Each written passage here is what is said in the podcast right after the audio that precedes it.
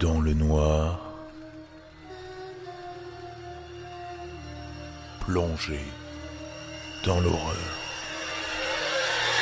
Ce que vous allez lire a été posté sur le board X de 4chan le jour d'Halloween en 2013 par un utilisateur inconnu du nom de Prozac 101. Me rendant quotidiennement sur le board X, j'ai été parmi les premiers à répondre au poste de ce garçon. Et je pense qu'il est bon de vous prévenir tout de suite que j'ai vraiment été dérangé par ce que j'ai lu. Je crois que je n'avais pas été aussi dérangé en lisant un truc depuis bien longtemps. C'est plutôt dur de décrire les étranges sentiments que j'ai ressentis, mais j'ai eu l'impression qu'il y avait quelque chose de différent dans une histoire, vu que je n'ai pas cessé d'y repenser pendant des jours après ma lecture. Juste pour mettre les choses au clair, je ne suis pas l'auteur de ce qui suit, juste un simple anonyme qui s'est mis en devoir de montrer au plus large public possible l'histoire de Prozac 101.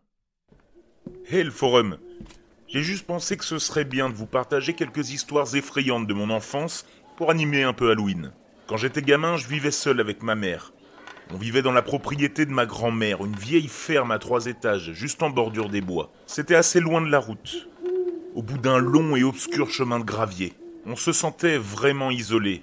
La nuit, étant loin de toutes les autres maisons, dans cette zone qui n'avait pas été habitée depuis 30 ans, au moment où on s'y était installé. J'étais un enfant assez turbulent, et quand ma mère partait travailler, il arrivait que je ne prenne pas le bus scolaire et que je passe la journée seul à la maison. On se sentait souvent incroyablement seul et isolé dans cette grande maison.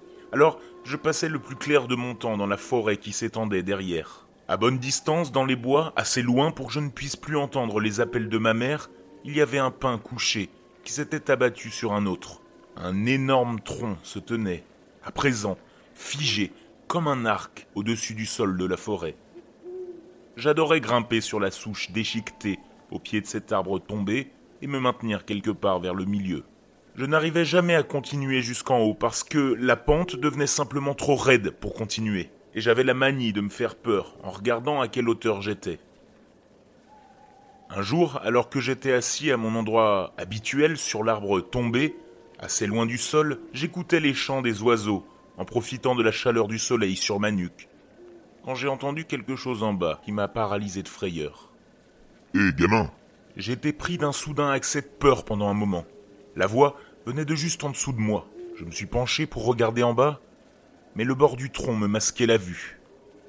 Pendant un long moment, je suis resté là, silencieux. Et j'en suis arrivé au point où j'étais presque convaincu d'avoir simplement imaginé cette voix. Je sais que tu peux m'entendre. Sa voix était bien plus forte cette fois, si forte que j'ai hurlé de frayeur et que je me suis hissé un peu plus haut sur la grume. Tremblant, nerveusement, j'ai enfoncé mes ongles dans l'écorce en m'accrochant étroitement à la vie. Je me suis assis là, tentant de garder mon calme pour Dieu sait combien de temps encore. Même si je ne la voyais pas, la présence de la chose en dessous de moi était claire. Les chants d'oiseaux étaient devenus plus bas, plus timides, et, en écoutant attentivement, j'entendais clairement une respiration humaine. Rassemblant tout mon courage, je me suis décidé à me prouver que tout ça n'était que mon imagination, en me penchant le plus loin que je pouvais sans risquer de tomber. M'accrochant fermement à l'écorce derrière moi, j'ai allongé les bras et regardé en dessous, obtenant une large vue sur les sous-bois. Quand soudainement... Descends tout de suite ou c'est moi qui viens te chercher. La voix était si forte que j'ai eu l'impression qu'elle m'avait crié en pleine face. De frayeur, j'ai relâché mon emprise sur le tronc et j'ai basculé de la plateforme. Je n'ai évité la chute qu'en m'agrippant à une branche proche, et pendant une horrible seconde, mes jambes nues se sont balancées dans le vide. Dès que j'ai pu me hisser sur le tronc, j'ai couru à toute vitesse au sommet du pin tombé, jusqu'à un point que je n'avais encore jamais atteint. Je me suis arrêté là, juste en dessous de la cime qui craquait, me pissant dessus, fixant le pied de l'arbre où le bois partait en écharde, m'attendant à tout moment à voir quelqu'un ramper vers moi le long du tronc. Au lieu de ça, je n'ai entendu que le vent qui sifflait dans les feuilles autour de moi, et parfois quelques chants d'oiseaux. Il a dû s'écouler à peu près deux heures avant que ma mère ne rentre à la maison et me trouve, après bien des recherches, des tremblements et des cris, au sommet de l'arbre tombé. Même si cet incident nous a beaucoup effrayés, ma mère et moi, j'ai assez vite récupéré. Les enfants sont naïfs à se montrer forts. Même si je ne suis plus allé aussi loin qu'avant dans la forêt et que je n'ai jamais plus jamais ne serait-ce qu'approché cet arbre mort. Quand j'ai eu 12 ans, j'ai reçu la corvée d'aller chercher du bois de chauffage dans le cabanon, au fond du terrain, juste à l'orée de la forêt, et de le ramener dans la maison. C'était un travail assommant, et j'avais choisi de toujours le faire au crépuscule, quand l'air était plein de moustiques et que le brouillard recouvrait la pelouse. Au moment où je faisais mon dernier aller-retour, je sprintais toujours jusqu'à la maison, effrayé. Une des choses que j'aimais le moins dans ce travail, c'était que la cabane était pleine d'effraie. Si vous avez déjà vu la face d'une effraie qui vous fixe du haut d'une poutre, vous devez vous douter comme ce cabanon me mettait mal à l'aise. Lors d'une de ces nuits, le brouillard s'était montré plus épais que jamais. Une épaisse brume argentée recouvrait tout le paysage et limitait mon champ de vision à une petite sphère autour de moi. Même si la cabane n'était pas loin de la maison, je me suis senti complètement désorienté, et j'ai pris la mauvaise direction plus d'une fois. Deux fois droit vers les bois, pour une raison ou une autre. Au moment où j'ai atteint ma route précédente, le brouillard était trop épais pour voir le chemin. L'humidité me piquait les yeux et ça rendait ma vision floue. En avançant à tâtons, j'ai fini par rentrer tête la première dans un arbre, lâchant tout le bois que je transportais sur mes pieds avec un craquement. Alors que je me baissais pour le récupérer, les pieds tremblants de douleur, j'ai réalisé que la brume était si épaisse que je ne pouvais même pas voir mes genoux. J'ai décidé de foncer à la maison, pensant qu'on avait bien assez de bois pour cette nuit. Cependant, il commençait à faire vraiment sombre, et je n'arrivais plus à trouver mes repères. Même en faisant quelques pas prudents dans chaque direction, essayant de me figurer où j'étais, je n'arrivais à trouver aucun point de repère. Je n'arrivais même pas à situer la clôture ou le portail. Et plus je marchais, plus je rencontrais d'arbres, des aiguilles de pin et de la boue sous mes pieds, à la place de l'herbe humide. Après un moment, j'ai réalisé que j'avais même perdu le cabanon, me maudissant d'être si bête, tandis que j'essayais d'ignorer mon cœur qui battait fort, sentant que quelque chose se jouait, je me suis rendu compte que j'étais perdu quelque part à l'entrée du bois. J'ai crié, le plus fort que je pouvais, pour que ma mère m'entende. J'ai eu pour seule réponse un grand silence venant des profondeurs du brouillard. Je m'étais de toute évidence trop éloigné de la maison pour être entendu. Alors que la panique commençait à me prendre, j'ai remarqué quelque chose de rose qui bougeait sur le tronc d'un pin. En m'approchant, j'ai vu que c'était un carré de papier rose déchiré. Il y avait une flèche dessinée dessus, et elle pointait vers la droite. Ça ressemblait vaguement à quelque chose que ma mère aurait pu faire. J'ai pensé, pour éviter que je me perde, alors bêtement, j'ai suivi la direction donnée par cette flèche verte, tremblant, dans l'air qui devenait de plus en plus froid. J'ai continué de marcher pendant cinq ou dix minutes avant de m'arrêter pour reprendre mon souffle. Mon cœur battait si fort que je commençais à avoir mal. Alors que je m'asseyais, j'ai remarqué ce qui semblait être une autre feuille flottant sur un tronc non loin. J'ai remarqué que celle-ci était fixée avec un long clou. Elle portait une autre flèche, celle-ci pointant en haut, et une petite note, négligemment écrite, qui disait Par ici. Malgré ma panique qui grandissait, je me suis persuadé que ces notes étaient ma seule chance de regagner la maison avant la tombée de la nuit. Je désespérais de sortir de cet enfer, et mon front était moite de sueur froide. Alors j'ai suivi la flèche verte, jusqu'à apercevoir un nouveau faible éclat rose, sur une pente, avec des grumes effondrées et une litière de feuilles. Il commençait à faire vraiment sombre, et je devais plisser les yeux pour voir ne serait-ce que quelques mètres devant moi. Je suivais les flèches, de moins en moins rassuré sur ma position. Je me suis enfoncé dans les bois, à tâtons, dans le brouillard, pour éviter de me prendre un arbre, même si j'avais peur que quelque chose que je n'aurais pas vu m'attrape le bras. J'ai atteint la troisième note, dont la flèche pointait encore vers le haut. Elle indiquait une pente de plus en plus raide, que je n'avais jamais vue près de la maison.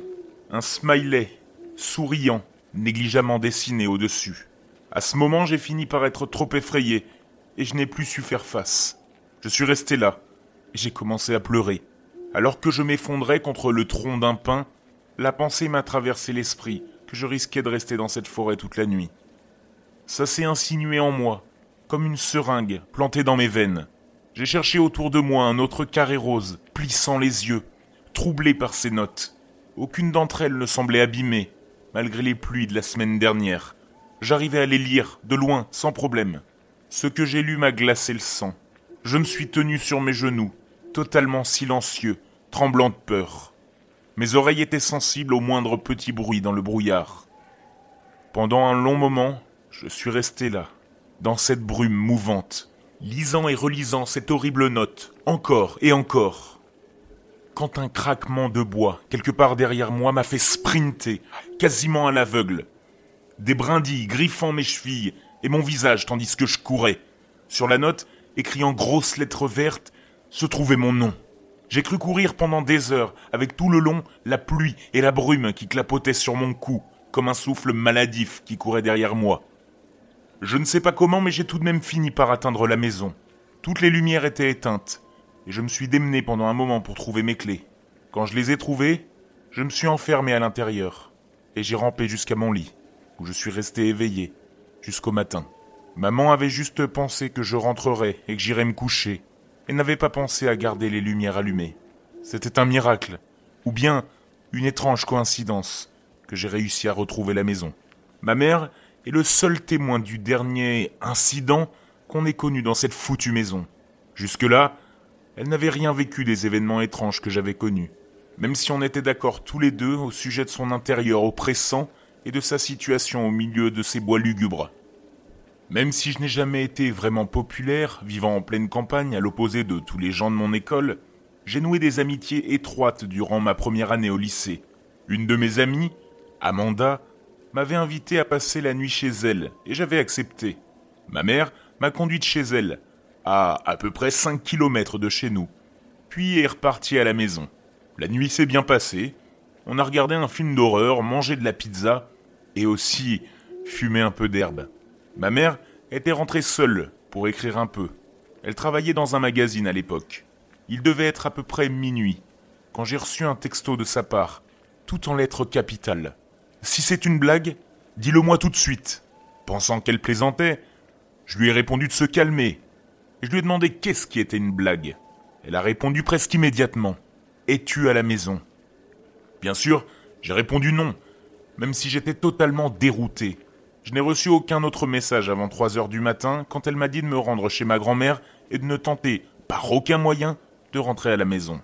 Je me rappelle de la pluie torrentielle quand je suis allé chez ma grand-mère. J'étais complètement trempé en arrivant. J'ai dû combattre la tentation de rentrer chez moi et de poser mon sac, mais les textos reçus durant la nuit étaient un avertissement suffisant pour ne pas le faire. Quand je suis arrivé, ma mère et ma grand-mère déjeunaient. Dans un premier temps, maman m'a paru aller comme d'habitude.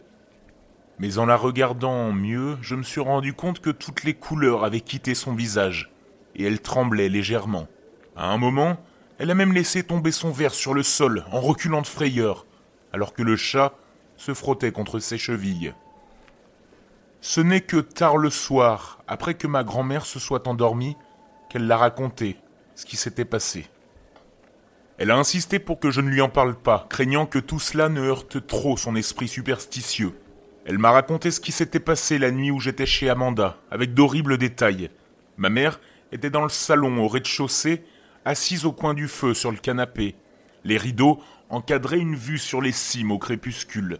Et elle travaillait sur son prochain article. C'était si faible au début qu'elle l'a à peine remarqué. Mais au bout d'un moment, ma mère aperçut de petits coups frappés sur la fenêtre, derrière sa tête. En allant voir, elle a vu plusieurs gros papillons bruns, d'une espèce qu'on rencontrait souvent dans les environs, se cognant contre la vitre. Supposant que c'était la cause des bruits, elle s'est retournée à son travail, même si elle se sentait un peu plus déstabilisée. Ce n'est que quand les coups sont devenus de plus en plus forts et secs qu'elle y a fait plus attention, et a remarqué que des cailloux étaient jetés sur la fenêtre, venant de l'obscurité du bois. Elle les voyait apparaître dans l'ombre d'un buisson puis retomber et rebondir sur la vitre.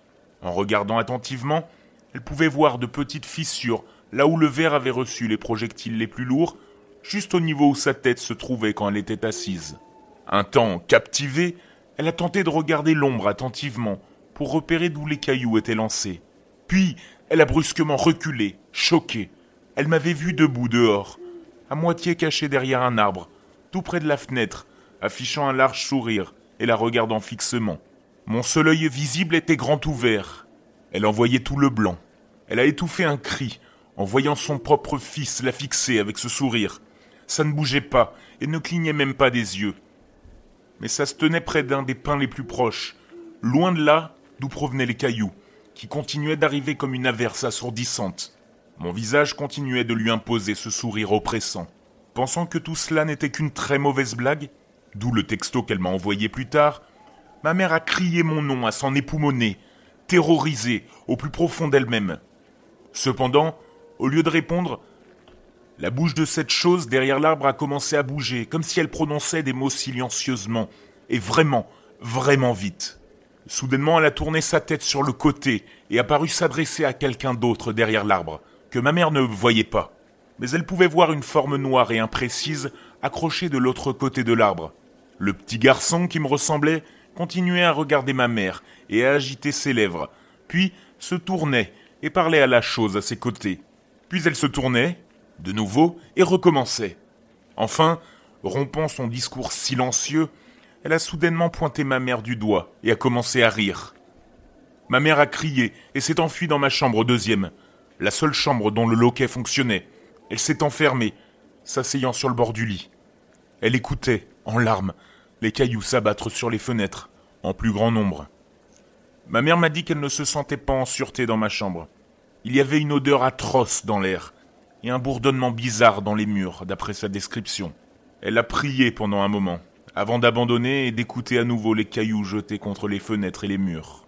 Elle avait entendu quelque part dans la cuisine le bruit d'une vitre qu'on brise, et ce bourdonnement bizarre. En écoutant plus attentivement, elle s'est rendue compte que ce son n'était que la nuance la plus grave, la plus basse, d'une voix qui marmonnait. Elle a reconnu la voix avec horreur. Puis, sans doute trop effrayée pour regarder, elle a incliné la tête vers la porte du placard où on pouvait voir un horrible visage blanc qui la fixait, la bouche tordue et béante, qui murmurait à toute vitesse. La porte n'était qu'à un mètre de ma mère. Elle a commencé à s'ouvrir, doucement.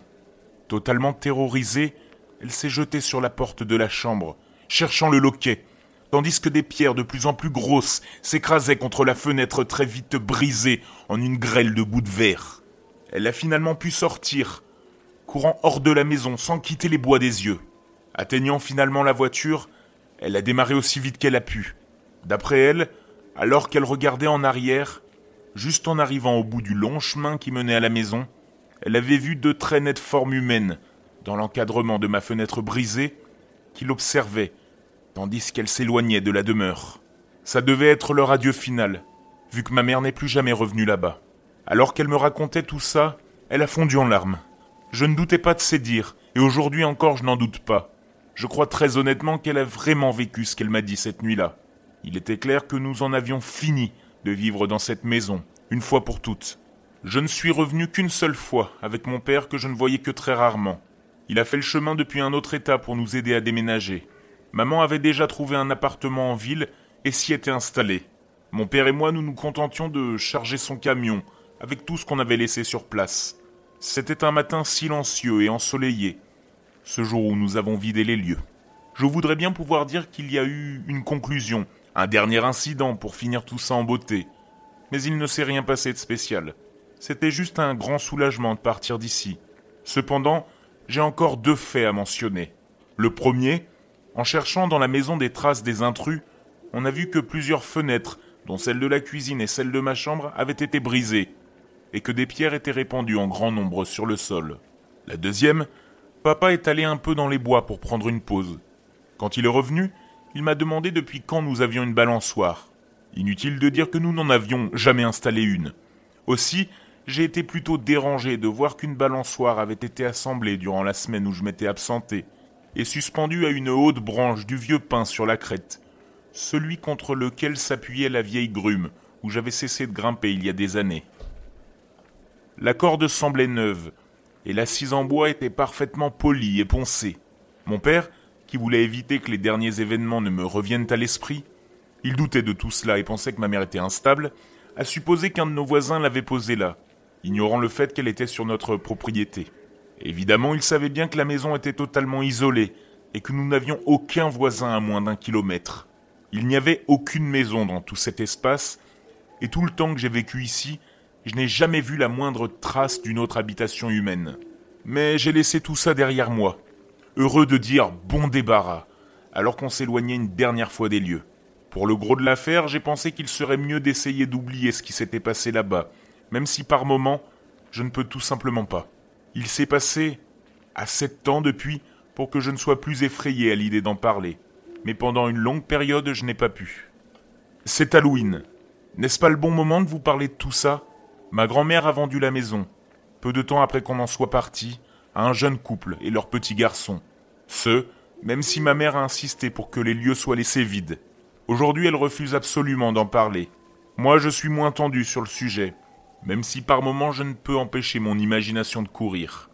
Tout ce que je peux faire, c'est penser à cette vieille maison, à l'arbre tombé, aux nouveaux occupants et à la balançoire oscillant doucement dans le vent, près du jeune enfant qui fait ses premiers pas.